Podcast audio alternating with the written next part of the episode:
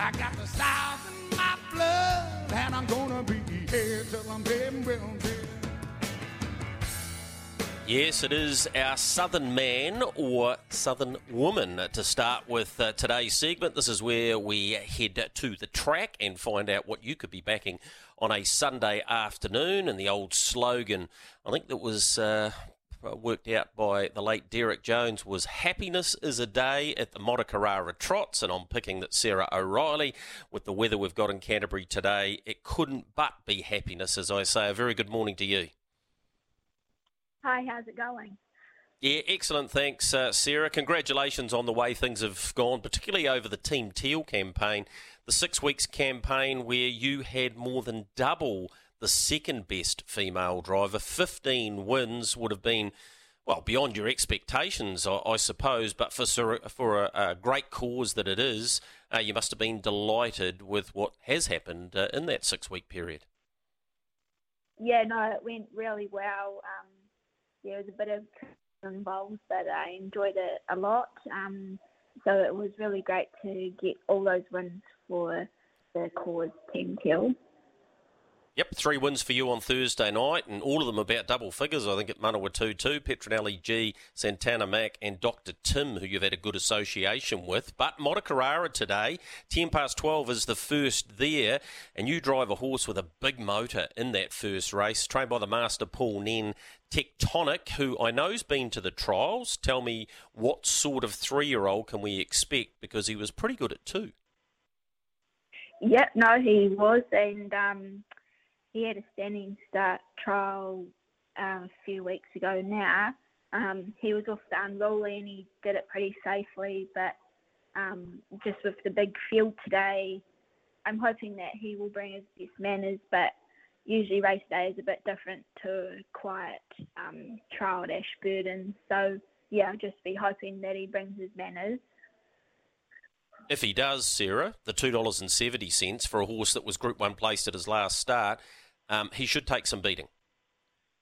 Yeah, you'd think so. He's a pretty tough customer and he should enjoy the grass. So, yeah, we'll just be hoping that the start goes well.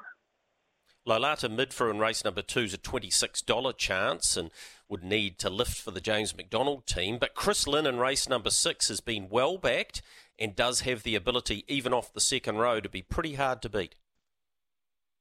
Yeah, um, did have a trial um, the other week at Ashburton against some nice Mark Purdon horses. So that form's looking pretty good, and the draw's not too bad from second row. So hopefully we can get a um, just um, get a good run through there and be handy enough, and she should be there at the finish.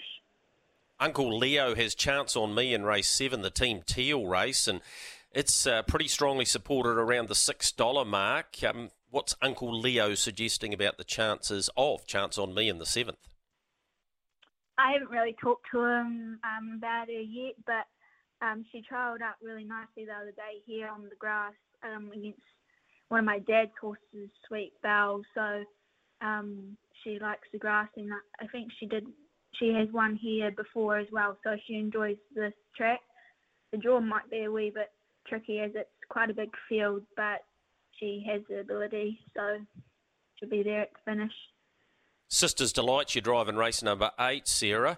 Uh, continues to race very well, so it was always an each way uh, chance, one at Rangiora and then place both days on the coast. Yeah, she always goes a really good race. She's really honest. Um, being out wide is probably a bit more tricky for her, um, but she's definitely got the speed um, and the determination because she's a wee bit strong in the head sometimes. But um, yeah, she always goes a good race, so hopefully um, she does it again today. Buckskins come up two dollars thirty. You don't often see that off a thirty metre mark at the Mot, but he's one of your favourites, and you've driven him for plenty of wins, and most of those have been on the grass, and he looks well placed today. Yep, he loves the grass and he loves this track too. Um, the thirty metres hopefully shouldn't be too much of a problem over the distance here. Um, hopefully we can get a drag into it or see how the race has been run. But um, he definitely should be there at the finish today. Hey Sarah, you got half a dozen drives. You're the favourite for the Drivers' Challenge. For our Trots Talk listeners on SENZ, what, in your opinion, is the best of them? Um, I would probably have to say Buckskin. He always tries his best in every race, and he's got good manners um, at the start. So, yeah, hopefully he can be my best today. All right, really appreciate your time. Go well. Thank you very much. That's Sarah O'Reilly. From Sarah O'Reilly to a man who doesn't have a big team, and I'm picking taking three to the races might take care of uh, most of the ones he's got in work. Jeff Whittaker joins us uh, on the line. Morning to you, Jeff. Uh, good morning, Greg. How things going? Yeah, excellent. Thanks, mate. Um, how many are you working these days? And uh, are most of them at the Mot today? Because a three pronged attack is not something normal these days for the Jeff Whittaker barn. No, that's right. Sort of once uh, Christian Who and another chapter sort of uh, finished and got in file, we uh, we had to sort of start again. So, hey, we've got four four in work, and I've got another four that'll be in in the next week or two, young ones to sort of do a bit of education with. So, yeah, pretty well. Uh, most of the teams here today, Greg. Yeah, Till the Sun Sets having its first start in race number one. And uh, this one uh, owned, uh, or part owned, where you guys are involved. But uh, Norm Withers, who's been with your stable for a long time and race till the sun goes down. Um, how, how does this one shape up? Four year old taking a little bit of time. And, and what are your expectations today? I think uh, whatever he does today, he'll improve on. You know, he's had a few trials. Um, we've sort of been uh, easy on him, and you know they qualified, and we give him a break, and then we brought him back, and we give him a few trials, and then give him another wee break. So, hey, you know he's um, he's got great manners, and it'll be good to have a first sort of start on the grass, and and um, and then see how he goes from there. But with having good manners, uh, I think from now on, um, a bit of practice as trotters need. You know, I'd like to think he'd, he'd get a little bit better. You know. All right, Moe Shard race number eight. She managed to get a win at her last start, and we know she was a high priced uh, yearling, but her mum took a wee while to come to it, and I guess you're hoping with her now being a four year old that that's the case. Uh, she's fresh up today. Jim Curtin takes the reins again, a wideish front row draw, but where's she at, and is she on the uh, improvement curve?